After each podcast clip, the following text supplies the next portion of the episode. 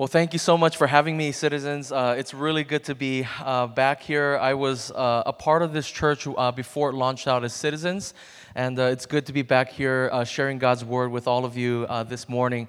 If I could just say, you know, I know Jason makes leading this church look so easy at times, and he doesn't break a sweat, but um, just as somebody who's been leading a church, and I like to say this any, anywhere I go to guest preach, uh, you know, of course, there's so much joy in leading a ministry. There's so much joy uh, attached to uh, really uh, feeling that calling, hearing that calling, and then executing that calling. But at the same time, it's a heavy burden and it's a heavy call, and uh, there's a lot uh, that lead pastors go through. And so, as you're going through this summer speaker series, as Jason gets to take a little bit of a break, uh, please do encourage him. Uh, take time to stop by, maybe drop off some food. I don't know. I don't, I don't want to bum rush his house, but, uh, but, um, but if there's any way for you to encourage his wife, his, his children, uh, him, uh, please do so because uh, you know, there's a lot of stuff that we have to deal with. And, and so it's really good to be encouraged by the people that we're ministering to as well. And I know, I know that's something that Jason can't say, uh, something that I can say. So uh, I'd like to commend you and encourage you uh, to that task of really encouraging Jason and his family during this season. Well, uh, as Jason mentioned, uh, we're going to be talking about community today, and it was perfect because I was asking Jason, "Hey, what should we talk about? Um, is there anything that I could serve the community with?" And uh, and he said, "Hey, do you have anything on community?" And actually, our church in Seattle is going through a sermon series as we speak. We're we're finishing it up today called "The Shared Life." And the reason why we decided to do this uh, over in Seattle is because uh, in Seattle uh, we have we have the loneliest city in the world. Uh, all of these people moved from all over the world, uh, literally from all over the world, to be in Seattle, to work in the tech industry, to work at the Amazons and the Facebooks and the Microsofts. And yet, all of these uh, software engineers, these UX designers, these project managers uh, have so much money. I mean, you, you have 22, 23 year, olds, uh, three year olds coming out of college, getting these jobs, and they're, they're, they're blessed with six figure uh, kind of money. And so they live in these high rises all alone because they have the means to do so uh, in these beautiful apartments, and yet everyone, Seattle, in, in every part of Seattle, everyone is lonely, they're depressed, they're anxious. And so we thought we needed to address this as a church. That we needed to show that what the Bible says is that the best way to live is not alone. The best way to live is not to live isolated, but the best way to live is actually in community. And so I'm so glad that uh, Jason asked uh, for me to share on this because this is something that I've been thinking a lot about, something that I'm very passionate about, uh, and something I hope that the Word of God can speak to us today on. I'm not sure how you guys do. Do you guys rise as you guys read the scriptures or just, huh? You can? Okay. Well, if you guys are able to, would you guys rise? I, I love reading the Word of God standing, something we do at our church. Uh, we just love the, the reverence and honor of of reading God's word. I'm going to be reading from Psalm 133, uh, and then we're going to jump over to Ephesians 4, chapter, uh, uh, chapter 4, verses 20 to uh, chapter 5, verses 2. I'll read this for us. Um, I'm going to say this is the word of the Lord at the end of that reading. If you guys can respond with thanks be to God, uh, that would be greatly appreciated. All right, behold, this is Psalm 133. Behold, how good and pleasant it is when brothers dwell in unity. It is like the precious oil on the head, running down on the beard, on the beard of Aaron running down on the collar of his robes. It is like the dew of Hermon which falls on the mountains of Zion, for there the Lord has commanded the blessing, life forevermore. Now let's skip over to Ephesians chapter 4, verses 20 to chapter 5, verse 2. But that is not the way you learn Christ. Assuming that you have heard about him and were taught in him as the truth is in Jesus, to put off your old self, which belongs to your former, former manner of life and is corrupt through deceitful desires and to be renewed in the spirit of your minds, and to put on the new self created after the likeness of God in true righteousness and holiness. Therefore, having put away falsehood, let each one of you speak the truth with his neighbor, for we are members one, one of another. Be angry and do not sin. Do not let the sun go down on your anger, and give no opportunity to the devil. Let the thief no longer steal, but rather let him work a labor, doing honest work with his own hands, so that he may have something to share with anyone in need. Let no corrupting talk come out of your mouths, but only such as is good for building up, as fits the occasion, that we may give grace to those who hear. And do not grieve the Holy Spirit of God, by whom you are sealed for the day of redemption. Let all bitterness and wrath and anger and clamor and slander be put away from you, along with all malice. Be kind to one another, tenderhearted, forgiving one another as God in Christ forgave you. Therefore, be imitators of God as beloved children, and walk in love as Christ loved us and gave himself up for us, a fragrant offering and sacrifice to God. This is the word of the Lord. Thanks be to God. Let me pray for you and then let me seat you afterwards. Uh, Lord Jesus, thank you so much for this time. We pray your blessings over today. We ask that you would bind us together as a community, that you would help us to love and to share this love with all. God, that we would not be selfish with our love, but we would bless each other and really nourish each other's souls through the love that we have for one another. We thank you. In Jesus' name we pray. Amen. Go ahead and be seated. Well, I have three points. Uh, if you guys like taking notes, you guys can write these three points down. Uh, the first point is called the value of a shared life. The second point is called the cost of a shared life. And then finally, the resources that you will need for a shared life.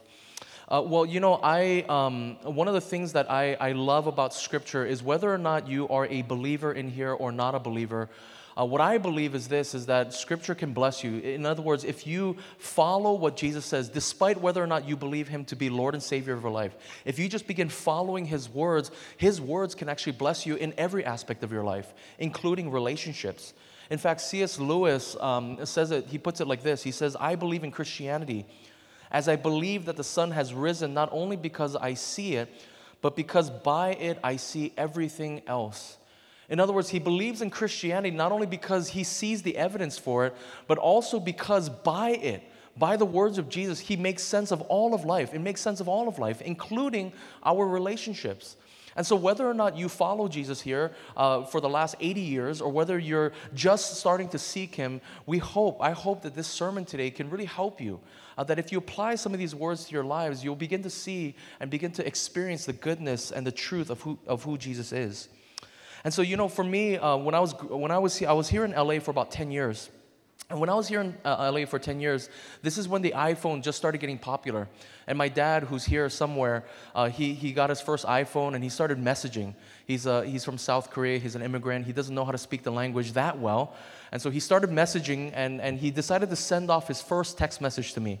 And I still remember verbatim verbatim his first text message to me um, uh, because of, of, of just its contents.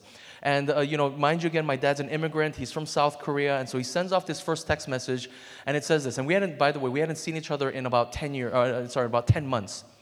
And he writes this text message. He says, Dear Eric, I don't know why. He starts off all of his letters, uh, all of his messages like a, like a letter. He says, Dear Eric, he says, I miss your face and I miss your body. Love, Dad it's forever seared in my mind. And you know, I, I bring that up because there's a gap between, uh, in, whenever there's a cultural gap, there's a language gap as well. And uh, when you look at Psalm 133, I, I had the same sentiments about this psalm. Right, this psalm, when you first read it, it's sort of strange. The language doesn't hit you uh, quite right. Uh, because he's talking about this oil, this, uh, this oil that runs down the beard of Aaron, right? Let me just read it for us. Verse 2 he says this It is like the precious oil on the head, running down on the beard, on the beard of Aaron, running down on the collar of his robes. And all of a sudden, you get this imagery of this older Jewish guy, right? And him pouring oil on his head and it running down from the top of his head to the bottom of his beard, like a Vidal Sassoon kind of commercial, right? And it's sort of strange, it's weird. And, but as you begin to understand the context, uh, the culture at that time, what you begin to realize is that he's talking, of course, about community.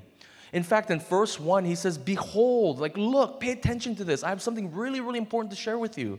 And then he says, verse 2, he says, It is like community, or the unity between brothers and sisters is like the precious oil on the head, running down on the beard, on the beard of Aaron, running down on the collar of his robes. And what he's talking about here is this oil was used during ordination ceremonies of Levitical priests. And so, in other words, these were only used in holy moments. These were rare occasions. And this oil that was used was incredibly precious. And so this oil not only was precious, not only was it rare, not only was it used in holy moments, but the fragrance of this oil was intoxicating. It was so sweet to the, to the nose.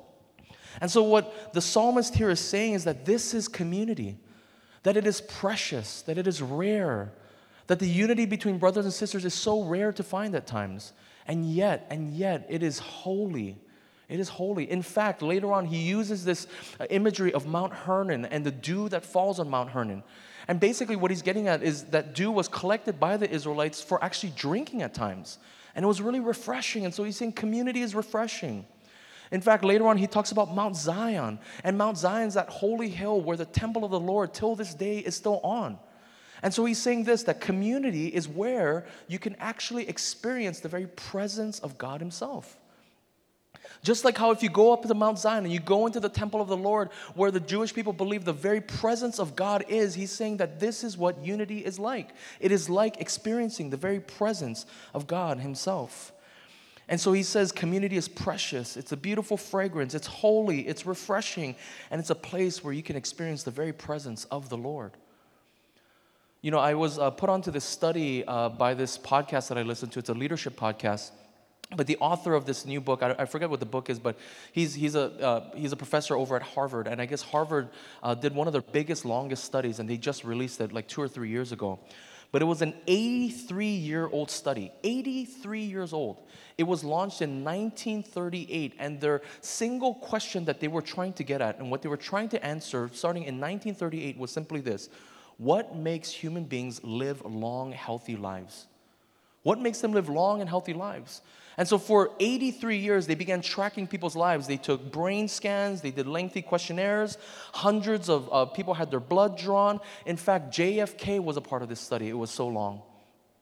And yet, what they determined was this that what, what makes people healthy, what makes people live really, really long lives, is actually also the very same thing that makes them incredibly happy. And, and guess what this thing is? I mean, uh, look no further than, than what Scripture's already saying here. The thing that makes people healthy, the thing that makes people happy is community, is healthy relationships. Healthy relationships. Science is only catching up now to what Scripture has been saying for thousands and thousands and thousands of years.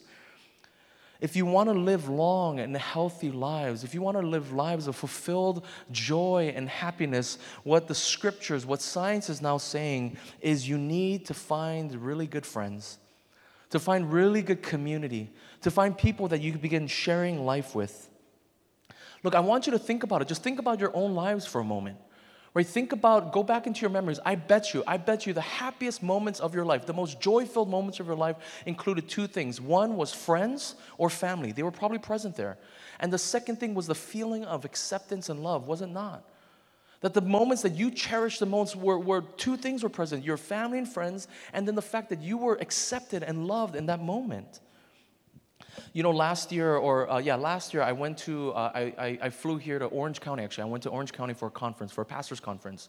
And I was there for like three days. And uh, mind you, now I have three little kids, and they're six, three, and one. And so anytime I can get away from my kids, I'm like, hallelujah, praise the Lord.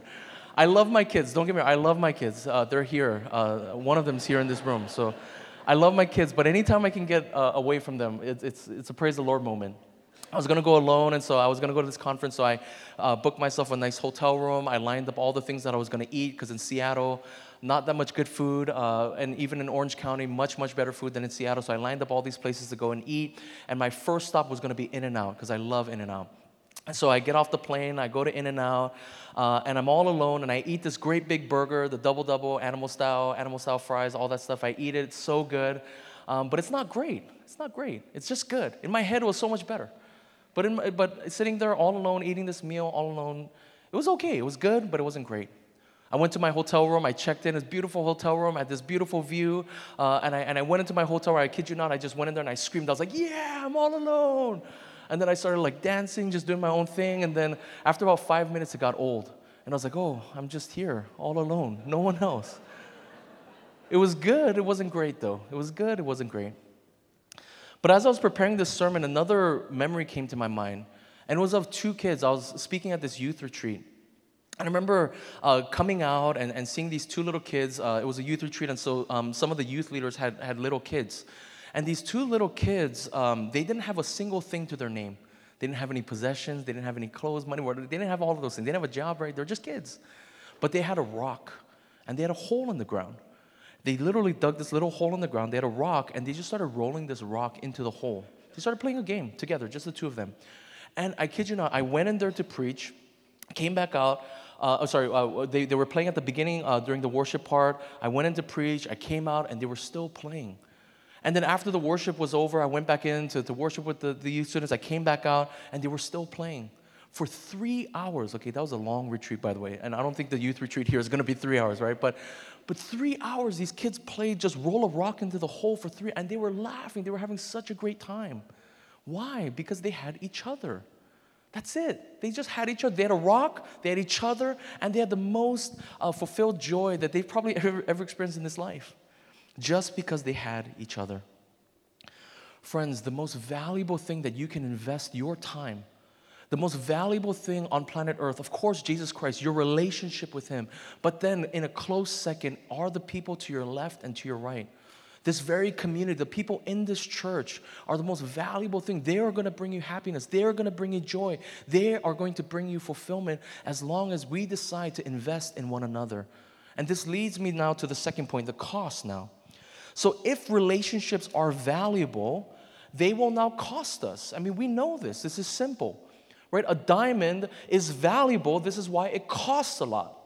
Right? A house is valuable. This is why it costs. A car is valuable. This is why it costs a lot. And in the same way, relationships are the most valuable thing. It's not a house that's going to bring you a lot of uh, fulfillment. It's not a career that's going to bring you a lot of fulfillment. It's not uh, uh, whatever, what sneakers, right? None of these things are going to bring you as much happiness as a relationship is. And guess what? It's going to cost you a ton. It's going to cost you time, it's going to cost you resources, it's going to cost you a lot. Your freedoms, it's going to cost you in order to have these robust relationships. And so here's the question now if we know this about relationships, and if we know that they bring us so much happiness, more than a new home, more than a new car, more than uh, uh, uh, having all the fame and notoriety in the world, if that is the case, then why? Why do we put success? Why do we put the pursuit of success over relationships? Why do we put uh, uh, uh, things in front of relationships? You know, I, I, follow a guy by the name of Jonathan Haidt, and he's a moral psychologist, and he, he works at NYU. And one of the first books he published was a book called The Happiness Hypothesis. And I believe in chapter six, there's, he has a little section in chapter six called Freedom Can Be Hazardous for Your Health. And I want you to listen to what he says because this struck me. This struck me really deep, okay? I think it'll be up here on the screens for you. He says this If you want to predict how happy someone is, or how long she will live, and if you're not allowed to ask about her genes or personality, you should find out about her social relationships Having strong re- social relationships strengthens the immune system, extends life more than does quitting smoking. More than does quitting smoking. Speeds recovery from surgery. So if you know somebody who just had surgery, go sit at their bedside, be with them. It'll help them to heal faster. Reduces the risk of depression and anxiety disorders, some of the things that we're talking about in point one. But now listen to this, okay? Listen to this part. This part's really, this struck me, okay? An ideology of extreme personal freedom can be dangerous. An ideology of extreme personal freedom can be dangerous because it encourages people to leave homes, jobs, cities, and marriages in search of personal and professional fulfillment, thereby breaking the relationships that were probably their best hope for such fulfillment. Do you hear what he's saying? We live in a context and in a culture that tells us the greatest thing you can have is not money, not cars, not career, but actually your freedom. My belief is this in America, our idol is not success, our true idol is freedom. And what you find actually on the left politically and on the right politically is this idolatry of freedom, which is for me kind of uh, kind of confusing because they should be getting along more. People on the left and on the right should get along more because both of them both equally cherish freedom. And if you dare try to touch any American's freedoms, man, they're like, get away. No, don't you dare touch my freedoms.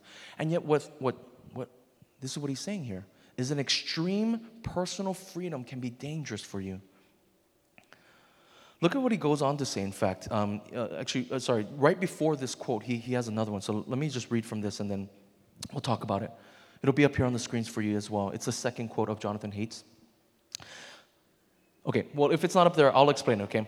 Uh, he says this In the late 19th century, one of the founders of sociology, Emil Durkheim, performed a scholarly miracle. He gathered data from across Europe to study the factors that affect the suicide rate. Okay, so he wanted to know what affects suicide rates.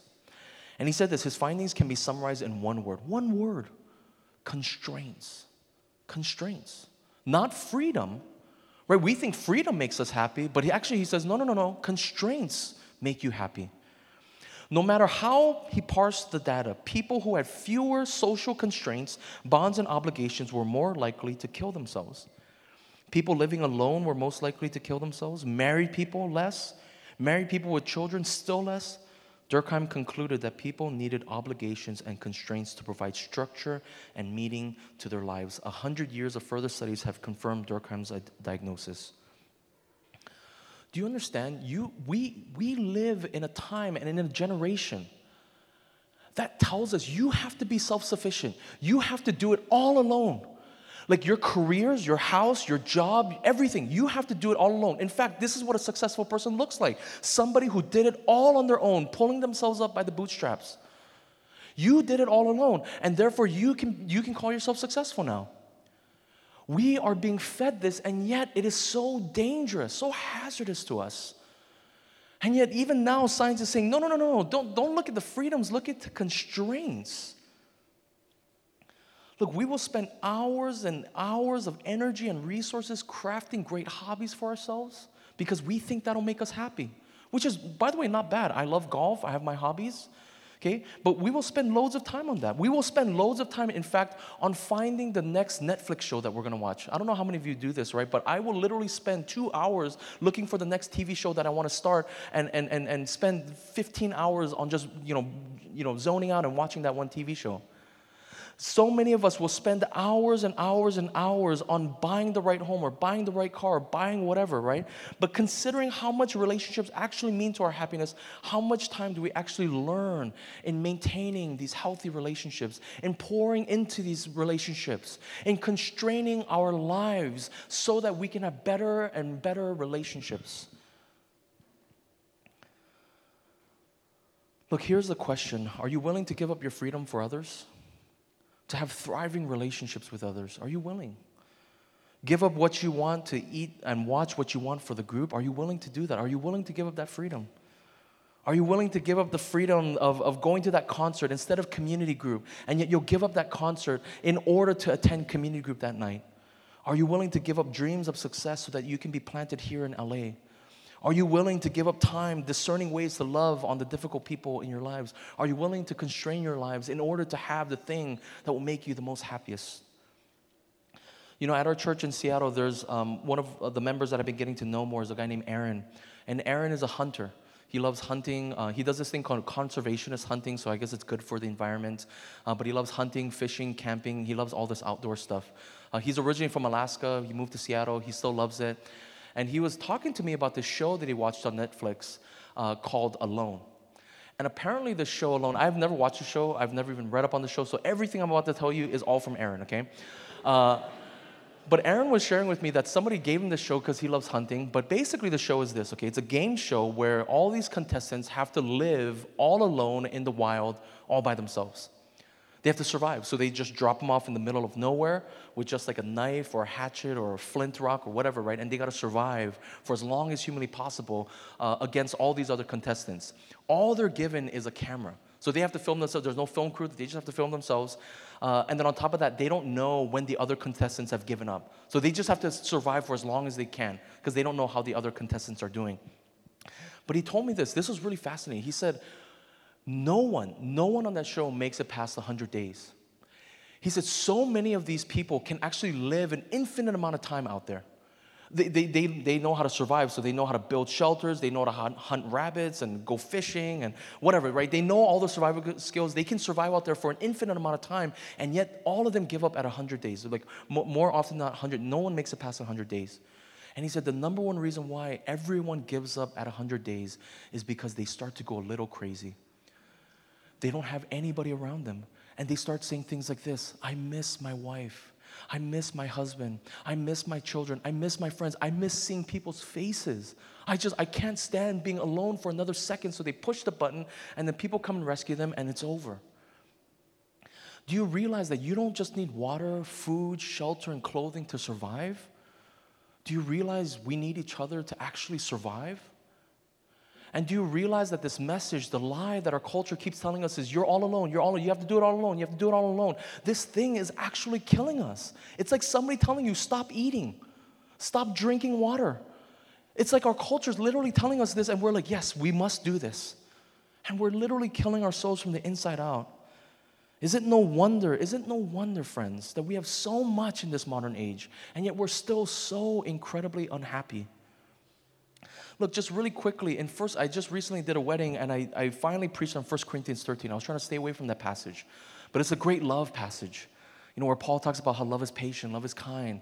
But if you look, right, what was Paul preaching to? He was preaching to a church that was incredibly successful. They had all the money in the world. In fact, he was trying to fundraise from them so that he could give it to the poor in Jerusalem. They had all the bling bling in the world. They had all the, the, the finances. They had all the jobs. In fact, even as a church, they focused in on the external spiritual giftings. They were focusing on this gift of tongues and on the gift of prophecy and all these things. And Paul says in 1 Corinthians 13, it'll be up here on the screens, hopefully, for you. If I speak in the tongues of men and of angels, but have not love, I'm a noisy gong or clanging cymbal. And if I have prophetic powers and understand all mysteries and all knowledge, and if I have all faith so as to remove mountains but have not love, I'm nothing. Do you see what he's saying? He's saying, look, this, this church was so about the exterior, about like showing, uh, showing up, being like exterior, uh, ex, uh, kind of impressive exteriorly. And he's saying, look, you're, you're impressive, church, but, but if you don't have love, you're nothing. I, I remember um, we at our church we do uh, alpha similar to citizens. You guys do alpha here and it's, it's a course designed for non-christians or skeptics or people who are doubting. And at one of our tables uh, during the, uh, the we, we do the weekend retreat where we pray for the holy spirit to come upon people and we ask for the holy spirit to fill people. And in the first session uh, i was sitting down with two married couples. One married couple had been married for 30 years. And by the way, both of them were Korean American, okay? And um, I, I, tell you that because in Korean American culture, right, uh, age is huge, right? So if somebody's older than you, then you respect them, right? You never ask, right? So the, the couple sitting to my left uh, had been married for 30 years. They were probably in their 60s. Um, and their kids, their kids were, were probably around my age. They had everything they ever wanted in this life. Both of them were highly successful people. They both owned their own businesses. Husband owned his own business, wife owned their own business. They had yachts, they had a mansion. They sent all their kids to, to, to amazing universities, all paid for. They had everything they ever wanted. And yet, before the session began, they were talking to me and they were like, Pastor, can you, can you counsel us? And I was like, I've only been, I've been married for less than 10 years. Like, I, I think you guys should teach me. But they were asking me to counsel them because the wife said it like, and I kid you not, this is literally what she said to me. She said, the first 15 years of our marriage, it sucked. It was hard. But she said, the last 15 years have been hell. Being married to this guy has been hell. Later on, another married couple came to our table, and, and uh, they were a younger, younger couple. They've been married only a few years. And uh, the wife of this younger uh, couple was, was also talking about her marriage and how much she was struggling in her marriage. And she said this she said, and I, am not even kidding, this is literally what she said. She said, I'm so upset at my husband because he's not driven. If only he were driven, like he would make more money and we wouldn't, we wouldn't be in the financial situation we are now because they were on the, they had to move out of their 3,500 square foot home into a smaller, like 1,000 square foot apartment they had to move, they had to downsize. They had to like sell things. They had to move everything. They had to do all of this because their, her husband lost his job for like the seventh time. And she was like, if only my husband made more money, if only my husband were more driven, I would be happy. This is literally what she said. And the other woman, the older uh, woman, she looked at her dead in the eye and she said, Look at me. I have everything I've ever wanted in this life. Materially, I have everything I've ever wanted. Everyone who looks at me, they think I have the perfect life, but she, she said, I don't. Money is not going to solve anything. She said, You've got to work on your marriage now. Work on it now because you could have everything, and if the love between you is not there, you have nothing at all. You have nothing at all. See, relationships, friends, are so valuable and yet they're so costly. They will cost you so much. You, you, you have to be there. You have, to, you have to pick up the tab. You have to be generous. You have to sit at their bedside when they're, when they're feeling sick, or you have to visit them when they're feeling down. You have to be there for each other. It costs so much, and you cannot have the freedoms that you so desire. And yet, and yet, what the scriptures tell us is that this is where you will experience God Himself, friends. The joy that you will experience is where God Himself resides. And so this leads us to our third and final point the resources for shared life. So, in point one, we established they're valuable. Point two, they're costly. But now we need resources, right, to spend. You need resources to spend to actually buy this thing called relationships. And this is why people who are relationally rich, only people who are relationally rich can actually afford these kinds of relationships.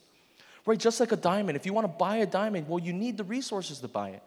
If you want healthy, long relationships, you need the relational resources to actually invest into these relationships. And here's what I love about Christianity.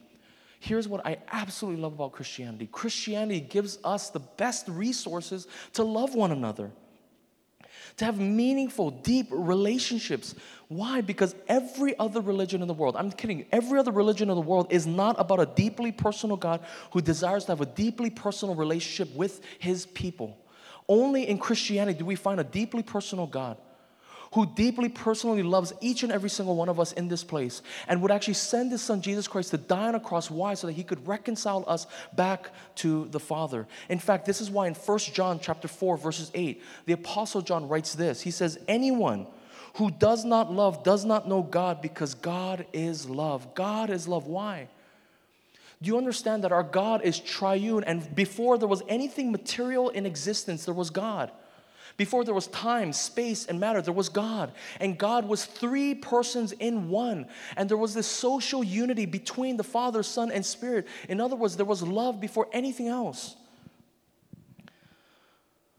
God is a relational God. And thus, when He created the heavens and the earth, friends, guess why? Guess why He did it? He didn't do it because He needed us. He did it because He wanted to spill out and pour out His love onto us.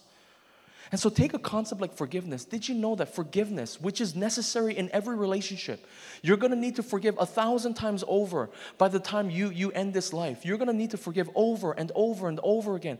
A concept like forgiveness is uniquely Christian. Did you know this?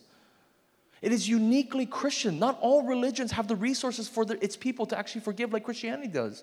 In fact, take a look at what the Baker Encyclopedia of the Bible. I don't know if you knew, they have encyclopedias on the Bible, okay? Look at what it says on forgiveness.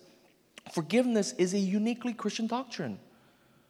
It is uniquely Christian. In other religions, forgiveness does not have the same force. In animism, there is no awareness of a personal relationship with God. In Hinduism, uh, all have to pay the inexorable consequences of karma in the wheel of reincarnations. Buddhism, likewise, knows nothing of a forgiving God. The idea is present in Islam, but there is no personal God and Father. Even in Judaism, forgiveness remains a limited experience, though forgiveness, as developed in the New Testament, adds dimension to the teaching of the Old Testament. Forgiveness is a uniquely Christian doctrine, and Christians should be able to forgive uh, far better than every other person here on planet Earth. Why? Because we've been forgiven. Here, let's look at Ephesians really quickly now. I know, I know it's already been long, but let's just look really quickly, okay? Ephesians, let me sum it up really quickly. Chapters 1 to 3, all about the gospel. God loves you, God loves you, God loves you. That's all Apostle Paul talks about, chapters 1 to 3. And then in chapter 4, he turns his attention now to ethics. How should we live this life now? And guess what? The first thing he talks about is you guys have been going through this series called the Spirit filled life uh, throughout this whole year. In other words, what Paul is saying is this Do you know what a spirit filled life looks like first? Like, what's the first transformation you're going to experience? It's not expressing yourself spiritually in ecstatic ways, like speaking in tongues or prophesying. He's, he's none of that. It's not about uh, if you're first filled in spirit, all your addictions are gone. Of course, that may happen, and hopefully that does happen. It's not about that. The first thing that you will experience transformation is, Paul says this, is your relationships. Why? Because Christians should be the best at relationships. Christians should be far better than any other religion on planet Earth on relationships. This is why, if you look at verses 25 to 32, I'll just be very brief about this. But every single command, he gives a whole list of commands. Every single command is relational in nature. Look quickly, right? He says, Do not let the sun go down on your anger. That's about relationships. Do not steal. That's about relationships. Don't steal from each other. Uh, uh, share with anyone in need. That's about relationships. Only words. Use only words good for building up relationships. Do not grieve the Holy Spirit. That grieving is about relationships. If you have poor relationships, that grieves the Holy Spirit. Did you know that? He says, bitterness, wrath, anger, and clamor, slander be put away from you. All malice. That's relational. Be kind to one another, tenderhearted, forgiving one another as God in Christ forgave you. That's all about relationships. The first transformation you as a Christian should experience is in the area of your relationships. It's not about giftings, it's not about spiritual giftings, it's not about addiction, it's not about sin, it's not about those things. It's simply about having better relationships. And so, Christians, let me, let me talk to you. If you're a Christian in here, if you call Jesus Christ your Lord and your Savior, we have to get this right. You know, in Second Corinthians, Paul, do you know what Paul calls the gospel? He calls it the ministry of reconciliation. Do you know why? Because that's the gospel. The gospel is the news that Jesus Christ came and died for us. Why? So that we could have a relationship, a personal relationship with the Father. And as John says, look, we've been given this love. You and I deserve nothing but the wrath of God. Yet we're given this grace and this love. And now God tells us the first way it should be extended is to other people. We have to get this right, Christians. And look, if you're not a Christian here and you're worshiping with us today, I'm so glad that you're here today. And you might be thinking of two things. I tried to put myself in your place, but you might be thinking two things. One is this some of the Christians I know, some of the Christians I know are, are by far not the most loving people in the world. In fact, one of the reasons I left the church, one of the reasons why I left the church is because of the Christians. And the second thing uh, you might be thinking is this Are you trying to say, Eric, that I cannot love as well as a Christian loves? Because, you know, not to boast or anything, Eric, but, but I think, I think that I can love better than some of the Christians I've noticed in my life. I think I can love far better than them. So let me tackle those two things one at a time, okay? If, if you're sitting here, whether you're a Christian or non Christian, and you are hurt by the church, if you are hurt by the church, okay, let me just say this we repent. We're sorry. Like, like we're sorry. And, and Christians, we should be the best at saying this. This is how you get into the kingdom of heaven. Did you realize that we, we get into the kingdom of heaven by saying, I'm sorry, it was my fault. It was, it was our fault. We're so sorry that you were hurt by the church. This is not the way we learn Christ. In fact, this is what the Apostle Paul says in verse 20. He says, But that is not the way you learn Christ. So if you were hurt by the church, that is not the way Christians learn Christ. And we're sorry that you were hurt. The Christian, the Christian message is that you were, we were loved infinitely by God Himself. And He's given us the resources to love others, friends. And thus, if you've met an unloving Christian, it's not because our God isn't loving. It's because honestly, we've abused the love that has been given to us. You know, the best illustration I can think of is maybe something like this. Imagine with me for a, a second you meet a child who's extremely has extremely wealthy parents. And he's been given or she's been given every resource under the sun to thrive. All the tutoring all the um, you know extracurricular activities all the coaches to thrive in life. And on top of that the parents were not just rich and, and provided wealth for the child but they provided their love and their presence. They were there for all the soccer games for all the taekwondo meets or whatever it is right? They were there they were present. They were given all the love in the world too in other words, this child was given everything in the world to, to, to live a, a good life, and yet they squander it all. They abuse it, and they end up not making anything of it.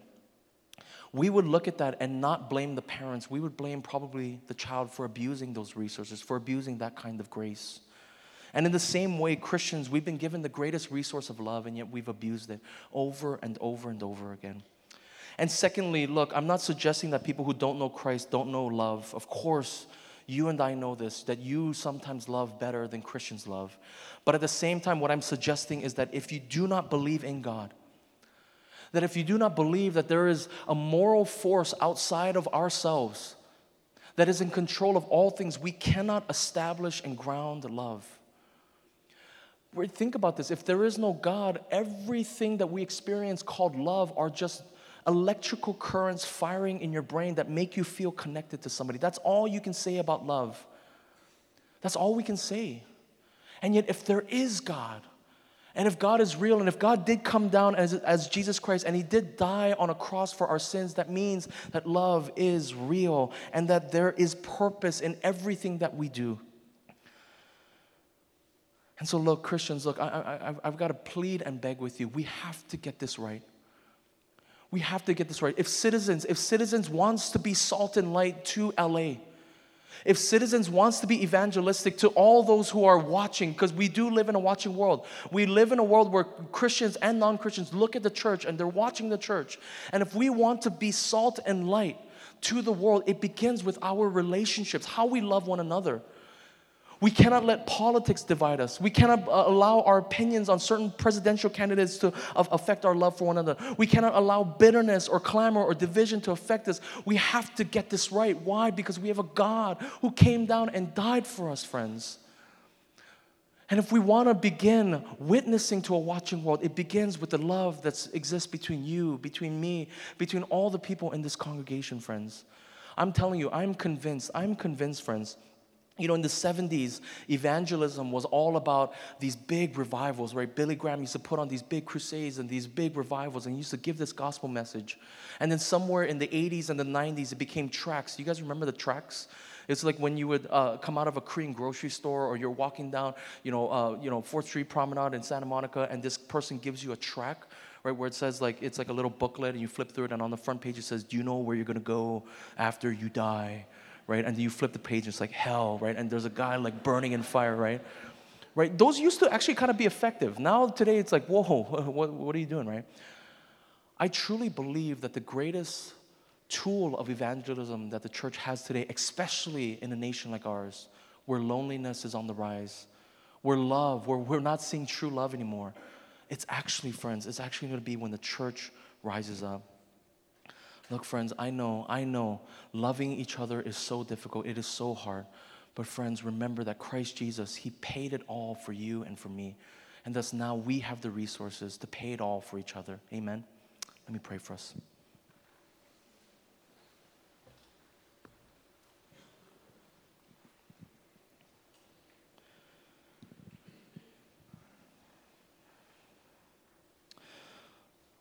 Lord Jesus, I I just want to pray for each person here, Lord. I know that there are people in this place, Lord, who were on their way to church, Lord, maybe bickering and fighting with mom and dad, bickering and fighting with their spouse, bickering and fighting with another church member, Lord. There were people who were divided as they were coming to church, Lord.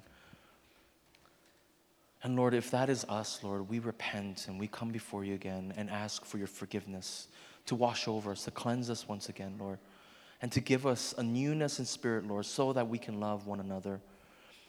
Lord, there are people in this place, God, who need tremendous healing, Lord. They have been crushed and broken and disappointed, God, again and again by, by people to their left and to their right, Lord.